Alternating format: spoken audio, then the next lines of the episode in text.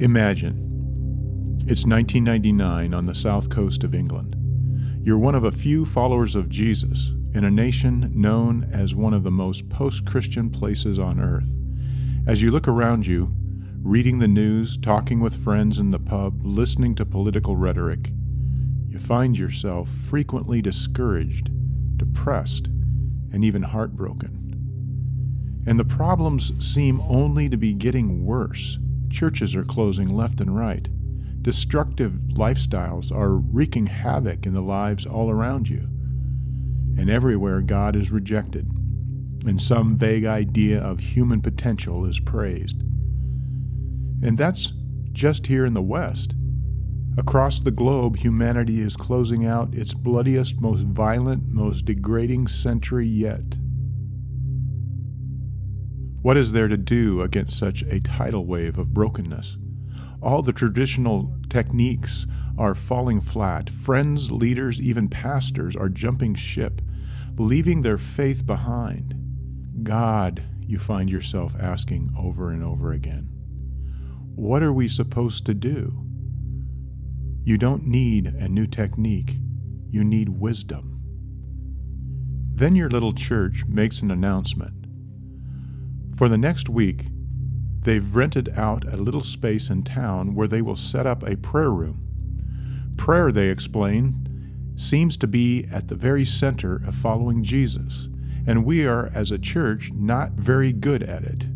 So, for the next week, your little church is going to pray, taking shifts around the clock to try to seek Jesus to get to know him better and ask for his help.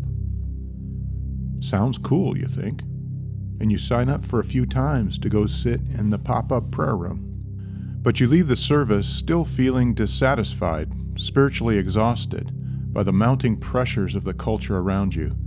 You're looking forward to your prayer time, but you also know the world around you has massive problems that need massive solutions. Feeling a little dry, discouraged, empty, you go to work on Monday as usual. On your lunch break, you walk the two blocks down the street to your church's prayer room. Some Bible verses are written on the wall, some chairs and cushions are strewn around, a couple of other people are there, quietly praying. One is strumming a guitar with her eyes closed. You sink down into a chair, take a deep breath, and try to focus on God, not really sure where to start. You're still searching for the words to begin praying when suddenly you feel your heart lurch into your throat. Tears spring to your eyes, and without thinking, you get out of your chair and kneel down on the floor. You stay like this for an hour, just taking in the presence of God. Leaving the room, you walk back to work, but your discouragement is gone. You look around at the buildings and the billboards and passersby. You're no longer depressed by what you see, weighed down by the culture's resolute shift away from God. Instead, you feel hopeful. You see possibilities, people Jesus loves, a world ready for God. The facts haven't changed, the world hasn't changed, but the presence of God seems to have changed you.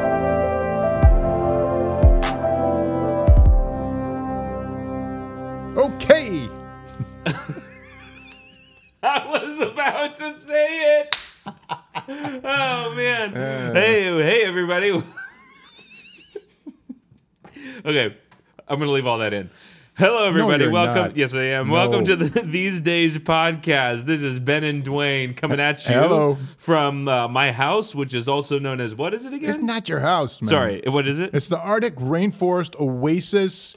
Uh, in no, it's more like a retreat center. Mm-hmm. Yeah, it's sort. of- It's like the famous L'Abri Retreat Center in Switzerland. oh, where all the guys were the, the Swiss knickers. Yeah, well, you know, in the 60s and 70s and 80s, all the intellectuals from Cambridge and Oxford and Harvard and Yale all kind of got despondent and came out there, and Francis Schaeffer taught them every day, and a lot of them became Christians. Pretty crazy. So, I mean, we we're we're not pretending that people have gathered here at the Arctic Rainforest Oasis Retreat Center to talk to us. I mean, because we have some pretty good guests, right? Yeah, yeah, that's true. But there is a lot of people here already. You can hear them kind of harumphing over there. Yeah, yeah, yeah. Lots of rumping going on.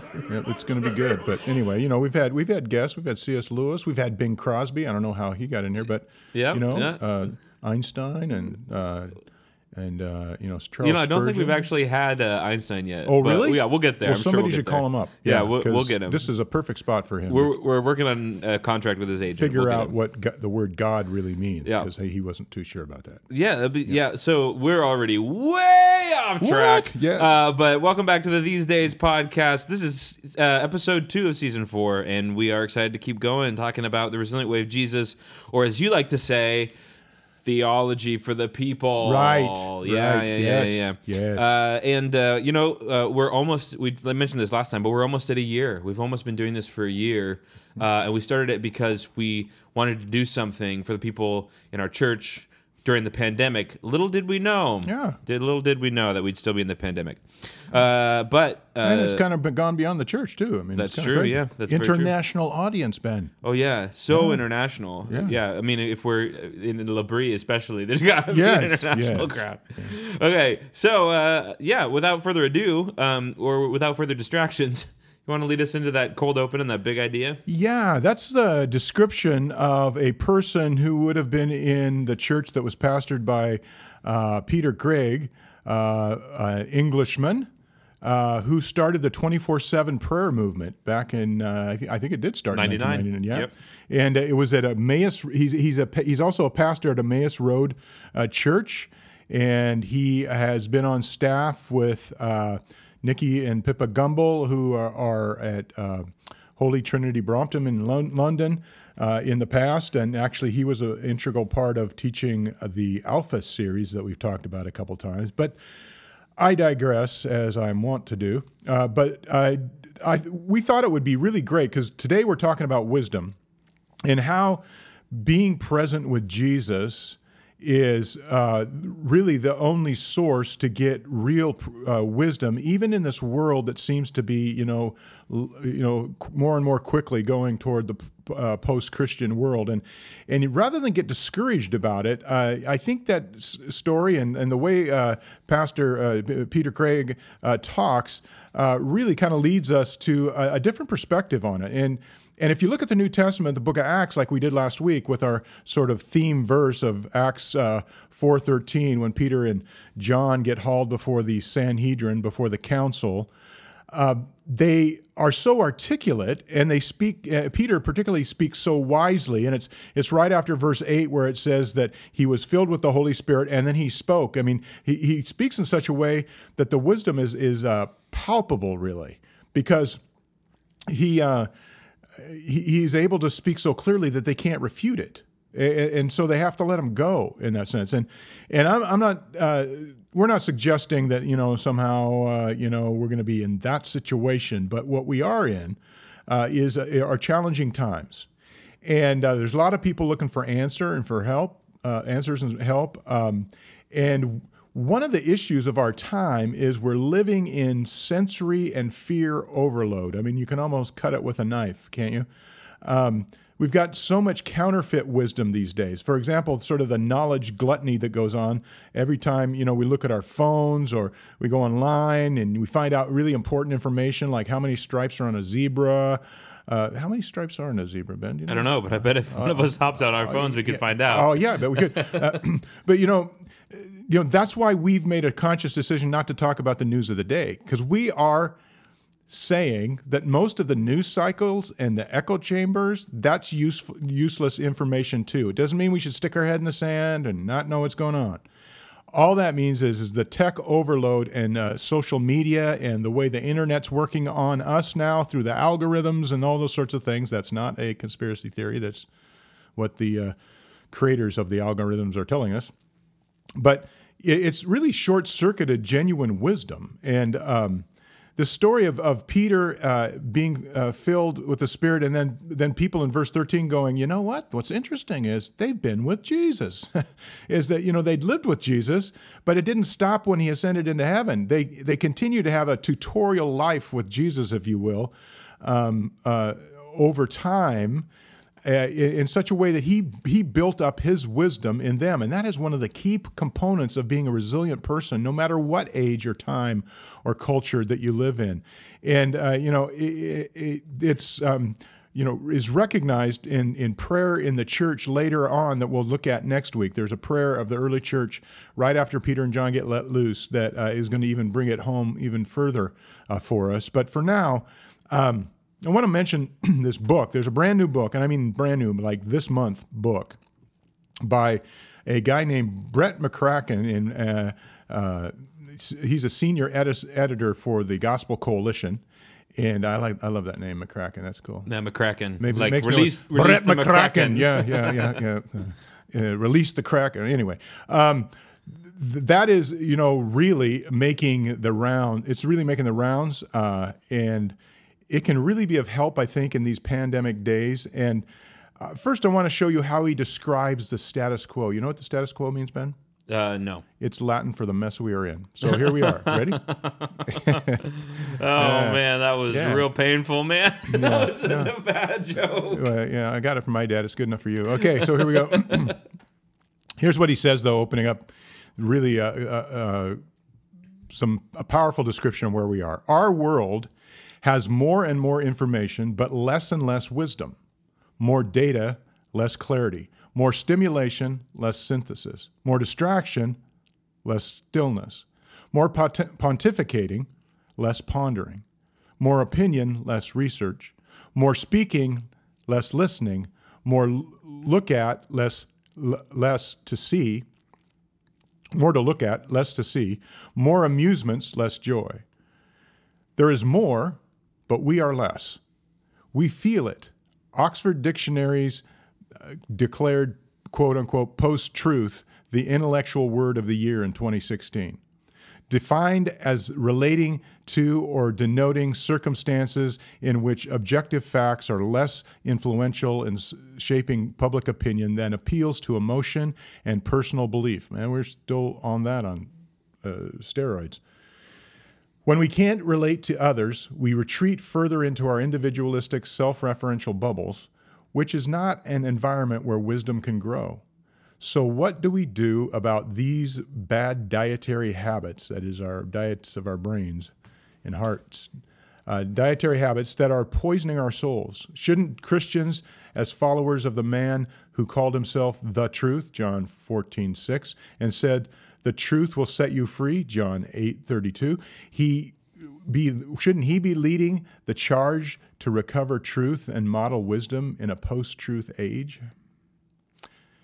And, you know, it sure feels that way. Uh, and uh, why don't you take us into what we might be able to do about that, Ben? Sure, yeah. So uh, we're talking about um, where wis- wisdom comes from wisdom to navigate, wisdom to engage what's going on uh, without just becoming overwhelmed with the amount of knowledge, but not actually having wisdom to know how to respond and how to move through it and how to engage it well. Um, and we really think, in regards to the scriptures anyway, and the way they talk about this kind of wisdom comes from prayer, and we're going to look at some scriptures that talk about that a little bit later. Uh, but there's a connection between wisdom and prayer, and when we when we uh, when we come to be with Jesus in prayer, we actually find real wisdom imparted to us. We can start to see things the way God sees things. We know a little better how to navigate the minefield and pitfalls of the world around us. There's another very recent book by a guy named Thom Rainer, who's sort of a uh, church coach, former pastor, and kind of a researcher as well. Sort of like a George Barnick type dude. Yeah, yeah, yeah. yeah. Um, and he uh, he released a book very recently called The Post Quarantine Church, uh, which sounds fairly useful. Yeah, in the coming so. months. Uh, and he says he, Times they are a changing. he says he sees some things changing regarding regarding prayer, specifically in churches around the globe. He says, uh, "Will we look back on the pandemic as the beginning of a new spiritual awakening across the globe?" We saw prayer taken to a new and profound level during the quarantine. If we are obedient to continue that to be houses of prayer, he's talking about how churches are called to be houses of prayer for Just the like the 24 7 prayer movement. That's right. If a perpetual posture of prayer truly takes root in our churches, we might say the pandemic was used by God in a powerful way, like few events we have ever known. And so, uh, what what he's saying is that we might look back on this time as we let God really teach us to uh, go deeper and deeper into prayer, to become houses of prayer and people of prayer. Uh, we might look back on COVID and and say see that one of the things that it had to teach us is to really spend time with Jesus in prayer. Uh, this is from Colossians 1, verse 9. It says, For this reason, since the day we heard about you, this is Paul write, writing to the church in Colossae, from the day we first heard about you, we have not stopped praying for you. We continually ask God to fill you with knowledge, the knowledge of his will through all wisdom and understanding that the Spirit gives. And so he's talking about how, uh, as Christians, we're meant to pray for wisdom wisdom for our churches, for the church across the globe, for ourselves, for individual families, for our uh, the, the people that are believers around us, wisdom uh, and understanding that the Spirit gives as far as how to live as gospel shaped people in the world. Uh, in, in the book we mentioned before, the wisdom pyramid, which has a cover that looks like the nutritional pyramid. It's pretty. Yeah, I think that's where he got it. Yeah, yeah, That- It actually says in the beginning of the book that's where he got it. Uh, what? Look at that! Wow, You are Maybe- brilliant. Maybe I should have written that. Maybe you should have. Maybe you have the wisdom of the pyramid. uh, he really makes this point well. Brett McCracken really makes this point well. Says wisdom isn't just about concepts, it's about the orientation of our time and energy, the postures that shape our hearts, often this, at subconscious levels. Prayer, for example, is a crucial prayer is a crucial habit for gaining wisdom, not only because the Bible says gaining wisdom can be as simple as praying for it, one of those verses we just referenced, right? Uh, but also because the posture of prayer itself cultivates wisdom. Every prayer is a rebuttal to the look within logic of our age. That is, you'll find what you need just within yourself. Yeah. To pray is to acknowledge that we don't have the answers ourselves. We don't have sufficient wisdom to make complex decisions. We must humbly turn to God, the giver of wisdom, seeking his guidance in all things. We are utterly reliant on him. Yeah, boy, that just listen to that, uh, you know, just kind of gives you this sense of, uh, you know, letting your breath out slowly, kind of thing. Kind of like what Eugene Peterson uh, told us about last episode about just relax. God's got this. I, I love that part. But you know, Ben, I was listening on the way out here Yeah. To the last week's podcast. Uh oh. That's and, danger zone. And I, I realized that I was talking so fast. I don't know why I was hepped up, but I actually said, uh, I want to talk to you about the Brazilian way of Jesus. And I, I, I don't even know what I was going for there. I don't know how Brazil got in there. I the just Brazilian yeah, way yeah, of Jesus. I don't know. I, I mean, that wasn't even a joke we were throwing around anyway. So that's kind of the way it is. But I, what that resonates with when McCracken talks about, you know, this kind of whiz, gaining the kind of wisdom that kind of sets things to right and humbly turn to God and, you know, quit trying to, you know, think, act like, you know, we've got the whole world on our shoulders. I mean, there's something about it that just kind of makes us go, ah, you know, and, and I think it doesn't just go that way for Christians. I don't think that just goes that way for religious people. I think it goes that way for everybody. I mean, there still is, and I think there always will be, a hunger for real life wisdom and an attraction to wise people. In this culture, even if it's post truth or not, doesn't matter. It's sort of what uh, T.S. Eliot said when he said, Where is wisdom that we have lost in knowledge, and where is the knowledge we have lost in information? I, that guy, he lived what 80 years ago but that was like prophetic he, Yeah. didn't, he didn't even know about the iphone then You know what that makes me think of? The we always hunger for real life wisdom. It makes me think of when Jesus or when people were looking at Jesus and said they were amazed because they, he spoke as one with real authority or that real life wisdom, not as the teachers of the law and the Pharisees. Yeah. What he was saying was actually connecting to their lives. yeah Yeah, that's good. Uh, that and and that's the scripture just full of that those situations. I, and uh, you're gonna you're gonna laugh at me, Ben, but I got an example here. Okay, Yeah, good, yeah. good. And- I like laughing at you. yeah, yeah. Well, and if your mom hears this, she's really gonna laugh at me. But Okay.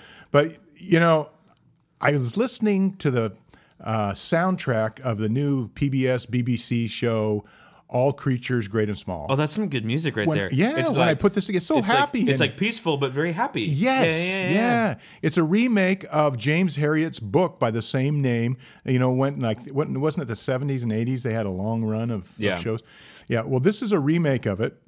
Just started in 2021. Just started this month, and um, it takes place in Yorkshire, England, in the 30s and 40s. And you probably know by now that we've kind of got a, a Jones for uh, that part of the world. For Yorkshire. Yeah. with the Yorkshire accent. okay. Okay. Yeah. So you're trained in accents, but you won't allow me to do that. But- No, no, no, no, no, no, no. but it, it's all it's all right. But um, but um, been wondering, you know, why I'm so attracted to it because you know it's just your basic, feel good story. Uh, And honestly, okay, I'm going to admit something here on the recording on the podcast. I wasn't all that interested in Downton Abbey.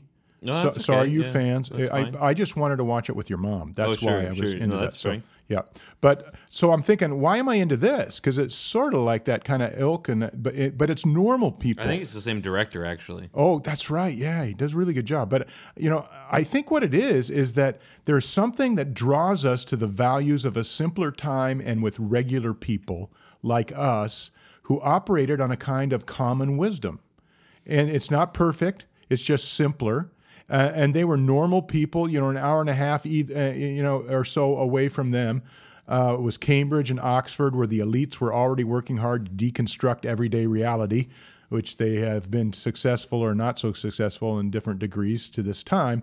But now, you know, out there in the small towns, is there something about that kind of sense of values that lead to wisdom about how to live and how to treat each other? And again, it's not perfect. It's not necessarily Christian. It's just, ah, you know, this starts, this makes sense. And, and, you know, uh, we don't have to just pine and pine for wisdom. That's the thing. Uh, James has a great statement about where to find wisdom right up front in the first chapter of James. It says, Consider it pure joy, brothers and sisters, whenever you face trials of many kinds. In other words, you're in a tumultuous situation which, with uh, you know, uh, turmoil in the culture and everything else, uh, or just in your own life. Because you know that testing of your faith produces perseverance. And I never really liked those verses as much but until I put the connection with these next verses, verse uh, 4 of chapter 1 of James. Let perseverance finish its work so that you may be mature and complete, not lacking in anything. If anyone lacks wisdom, you should ask God, who gives generously to all without finding fault. Remember last week? It wasn't it's not on us, it's on him.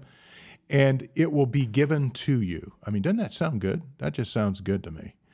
Uh, and, and the case that we're making is that the longing for that kind of wisdom is still pulling on us in these days.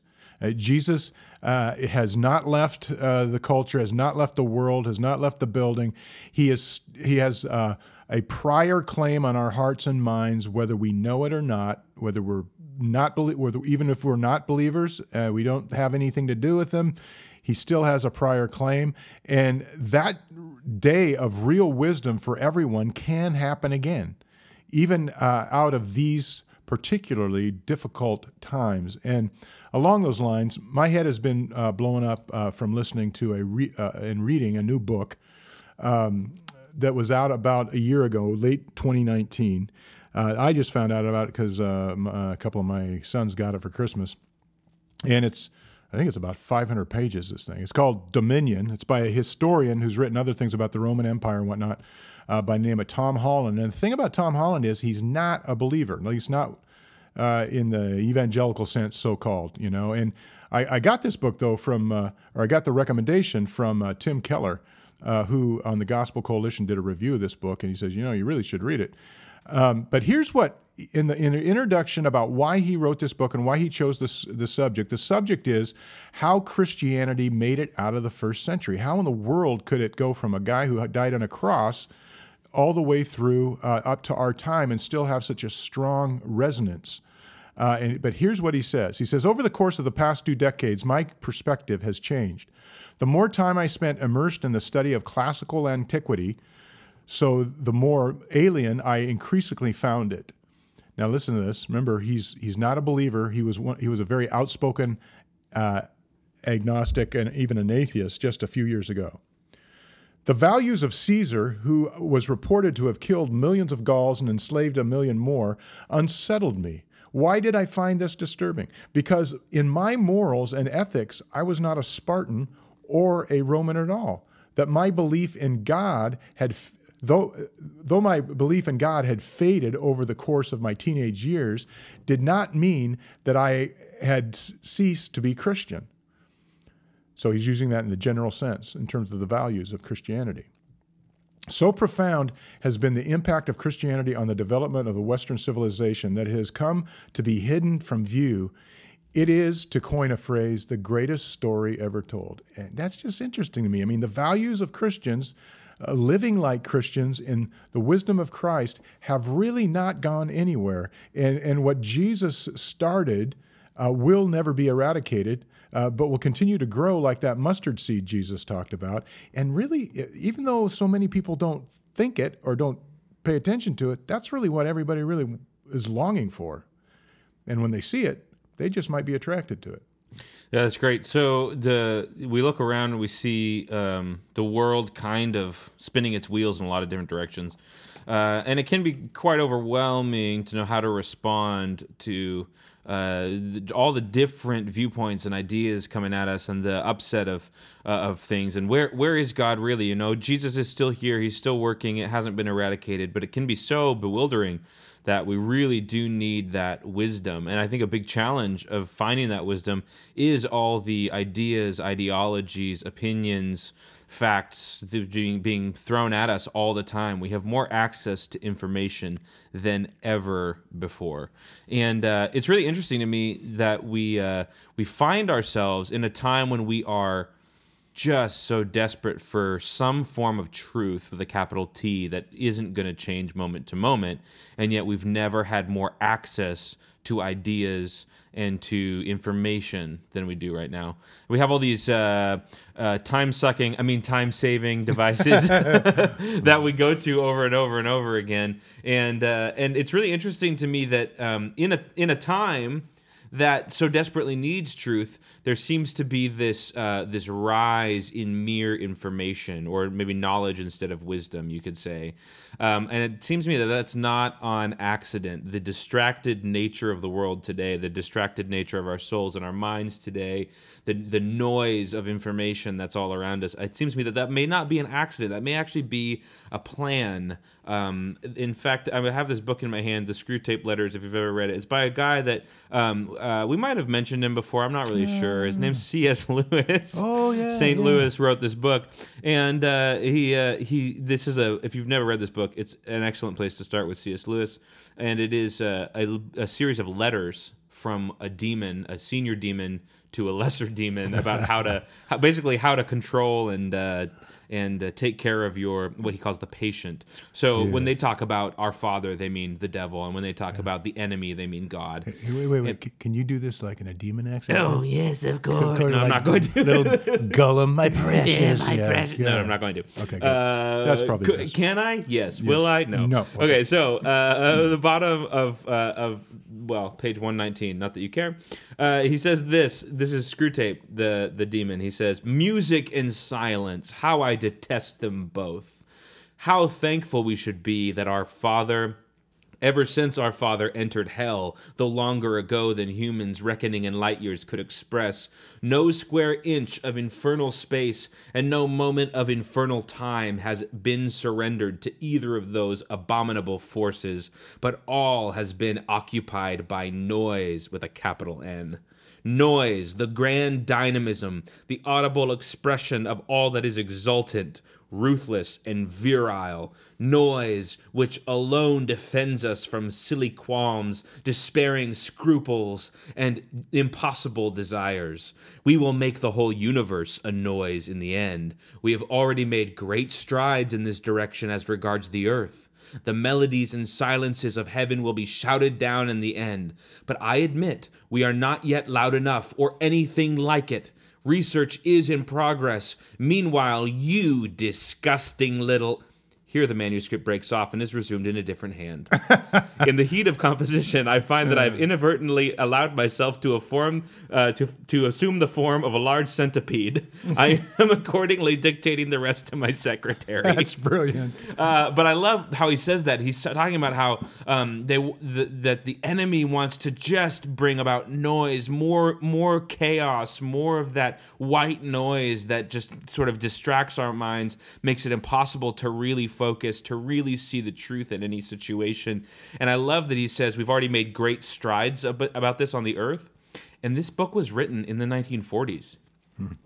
And then he says, uh, but we're not loud enough. Research is in progress. And I think, are we seeing some of the fruits of that research today? Uh, are we seeing some of the successes of that plan to make the world a more noisy, cluttered, chaotic place where it's hard to really see the truth or wisdom? In fact, this. Dad is why I made a very specific choice in my life this last year Yeah. that the family continues to give me so much grief about. Rightly so, rightly so.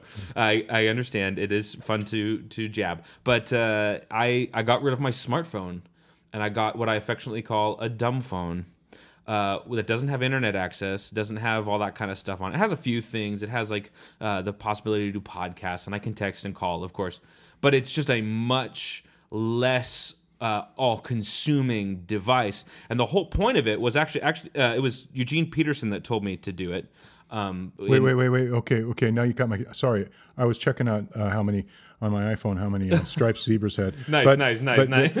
but but how did Eugene Peterson tell you to do anything, Ben? He's not alive. Yeah, I know. Well, he came to me in a dream. No, uh, actually, he was in a podcast I listened to, and he said, "We need." He, he, you know, when he was older, he had this this really Yeah, really raspy voice. raspy voice, Yeah. and he said, "Well, if we really want to see God, the first thing we need to do is." Is get rid of our sharp phones. Is that what they're called? Sharp phones? And the, mo- the moderator was like, "You mean smartphones? Yeah, smartphones." But what he was talking one of the is- smartest things he ever said. we talked about all this clutter that uh, invades our our life and our prayer space. And what I've actually I found myself being uh, at first a lot more bored in just normal situations, waiting in lines and that sort of thing, and waiting in traffic or whatever. But then I started to find myself praying a lot more, which is really interesting uh, shift uh, just by the the sake of of getting away from the phone. Now, I'm not saying not everybody needs to do that. A lot of people have better self discipline than I do when it comes to their smartphone. Are you going to do a commercial for the little credit card Oh yeah, phone that you have. I got a little phone called the Light Phone. I'm a big fan of it. But uh, and th- their tagline is "a phone for humans."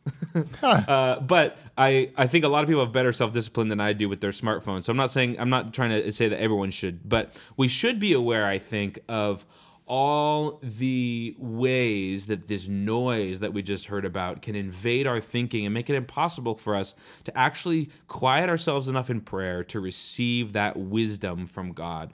Uh, Mark Sayers makes a point about the need for that sort of unhurried space where God can reshape our mindset and our priorities. In his book, Reappearing Church, he says this Do we sense the possibilities of embodied and enfleshed Christian community in a time of disembodied isolation? In a time of anxiety and mental exhaustion, are we seeing the rich traditions of prayer, contemplation, and meditation upon God as antidotes to our exhausted brains? In time in a time of social fracturing and cultural polarization, do we understand the power of places that exist uh, uh, uh, the powerful place that exists at the communion table. I love the way he sort of uh, opposes these. He says we have the, this time of disembodied isolation where we're, where we're all trying to live online, which is actually not a place, right? It's just in our heads. The- we're all trying to live online, but what about uh, the fact that Jesus, the Word became flesh and moved into the neighborhood, as Eugene Peterson translates it? That God actually comes in flesh in, in an embodied reality, and that our, our life as Christians is not just about what we type out online, not just about what we read online, not about what we listen to online, but is actually about our real life, time and space, in the flesh lives, and the way we, we interact with, with the world around us. And I also like that he points out in a time of anxiety, mental exhaustion, maybe prayer, the presence of God, deep meditation and contemplation meditation upon God is actually the antidote for our exhausted brain. And when he talks about the social fracturing and cultural polarization, I don't know. I don't know if we have that problem these days, do we? The social fracturing, the Uh, cultural yes. polarization. I think so. Yeah, maybe. Uh, he talks about how uh, in Christ at the communion table, all kinds of people are reconciled to each other because they have common ground in Jesus. And the tech helps make the fracturing continue to grow larger and larger. Yeah, it's true. A lot of these problems are exacerbated by the fact that we uh, sort of uh, just take in more and more and more and more and more content. And are uh, actually, I heard a quote from Brett McCracken this week that we haven't mentioned yet, so I'm just going to say it. Go for it. He said something about how uh, our media diet is directly related to the health of health of our souls, which is such a simple way of putting that. That as we just take all this in and all this information, all these opinions and ideas, it actually starts to erode the health of our souls. And it made me think about this quote by Mark Sayers we just read. Made me think about Psalm 16, one of my favorite psalms. And the very last verse of that psalm says, "You make known, you being God, you make known to me the path of life." You fill me with joy in your presence, with eternal pleasures at your right hand. And if we just can slow down and get into the presence of Jesus uh, and spend some time there, then He's actually going to satisfy us, fill us with uh, with uh, not only joy but also a sense of God knows where this is going, and I can sort of see the world through His eyes from a place of joy. In Proverbs 2, verse 6, it says, For the Lord gives wisdom, from his mouth comes knowledge and understanding. And uh, I, I think when when we look at that in the context of Jesus, we see that what it's saying is being with Jesus is a place of very practical training and flourishing for life. It actually affects the way we live, the way we see, the way we talk, the way we do anything by just being with Jesus. So why wouldn't we want to be with Jesus throughout our days, at school, at work, at home, wherever we are? Maybe you're always at home these days. Uh, we want to uh, walk with Jesus through these days because wherever we are with Him, we learn this. We learn His wisdom, and we learn about how to flourish in the world. And uh, I think that's the best kind of training we could possibly get. The best kind of information we could possibly have is how to live well. Yeah, and I think that's uh, about time for some takeaways. I I, uh, I I think that one of the things uh, that it's important to realize is that it's like McCracken says in another place. I'm going to quote him again, uh, and I'll share the book with you at the end here too. But he says everybody's got a megaphone, but nobody's got uh, in this tech world. Everybody's got a megaphone, but nobody has the wisdom on how to use it. so, That's true. yeah. Let me tell you, I use a megaphone a lot for my job as Oh, a yeah. camp director. Yeah, yeah. Yeah. And uh, the you know, little junior hire is always like, "Hey, can I try the megaphone?" And I say, "Sure." And I hand it to them, and they go, "Uh, I don't know what to say." and they say that into the megaphone. I think, yeah, you gotta have something to say if you want a megaphone. Are you are you one of those guys like the camp movies where they show kids running around and he's got the really funny looking clothes and the high shorts and stuff like that? Are you are you think what what movie are you thinking of? well, you know, uh, you know, just some of those comedy movies about kids. no, I don't. I don't have the short shorts. Okay, I I okay. do sometimes use a megaphone. Okay. Oh, interesting. That's good. uh, I didn't think so, but but yeah, you know, uh, you know, it's been said that, uh, and this is more true today than it's ever been true uh, before. I think because of the tech, uh, and uh, and it's this: the only exercise some people take is uh, jumping to the wrong conclusions. In fact, I have to say, I have to admit that uh, the other day, I just uh, a couple days ago, I was having a discussion with someone about an email that had come through, and uh, we were from a person who's really great and a person we really love, and we go, "What is, "Did they mean that?" and so forth, and then you know, first blush, first impression. Um, and uh, you know ju- we, it was easy to jump to the wrong conclusions. Then, as we thought about it, that we thought about five different other ways that they could have said it that was very positive, and exactly that's that. that it turns out that's what they meant. So, uh, you know, w- it would be really great if we had the wisdom to step back and pause, and the way we get that is through Jesus, and it's it's a major part of uh, the resilient way of Jesus. And again, to quote uh, Mark Sayers from the Reappearing Church one more time, we must allow the eternity uh, that is Jesus, we must allow Jesus to reshape our life patterns and do this, and the fabric of our lives will be oriented around renewal. In other words, God will do something. He will he will use us. That's his plan, and he doesn't have a, a backup plan. He wants to use his people for uh, really um, making things new again and restoring people's lives and reaching hurt people and and healing this society.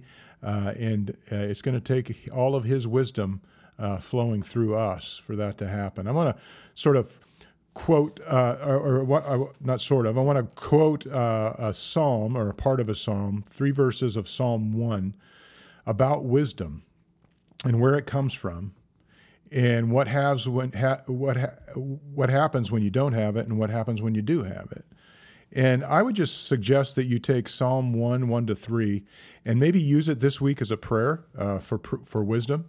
Uh, if you want to put your name in it, uh, do that. But here's how it goes Blessed is the one, that's where you could put your name in, who does not walk in the step with the wicked, or stand in the way that sinners take, or sit in a com- company of mockers. How about that? A company of mockers.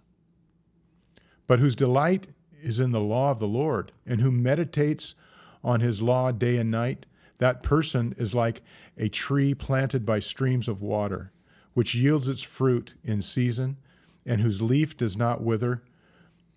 Whatever they do prospers. That tree planted by uh, streams of living water. Um, I don't see anything in there about uh, tearing up the soil any, anywhere else. It's just talking about the transformation of a person and letting God take care of everything else. Mm-hmm. That's a good word. So I think that's maybe where we stop today, Ben. That sounds good. I think that means it's uh, time for that, you know, special time of the episode. You I mean, books and Books stuff. and why do you keep whispering it? because it's cool. Books and stuff. Books and stuff. Books and stuff. Oh yeah, yeah. Okay, I do have a book this week, and then you you can guess. I'll give you one guess which one it is.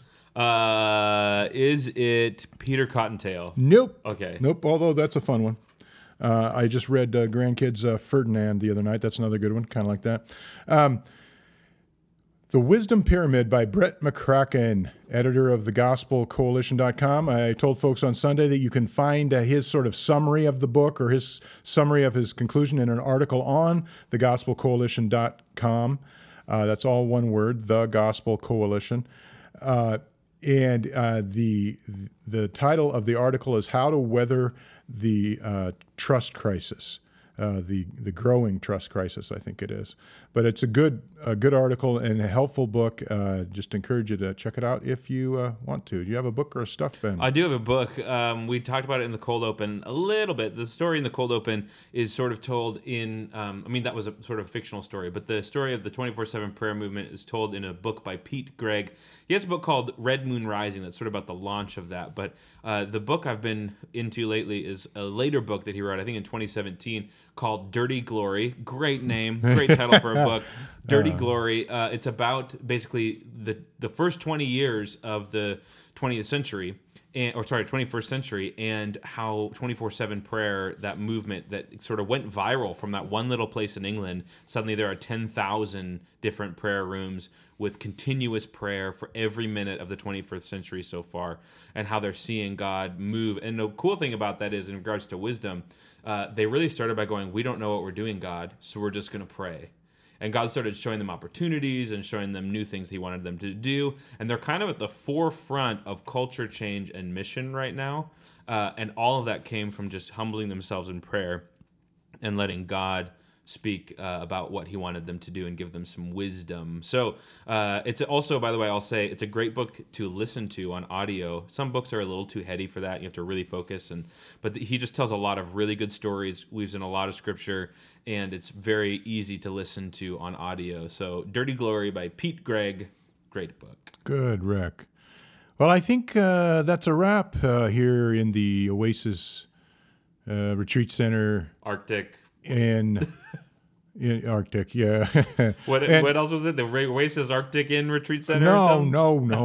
the Arctic Rainforest Oasis Retreat Center. Got it. Yeah, yeah. Which that'll morph next week. Don't worry about it. Cool. Uh, but uh, Since uh, I am but a mere hobbit, and since I haven't gotten to do any accents uh, this podcast, Ben, uh, so I'm going to say what Bilbo said at his 111st birthday. Uh oh.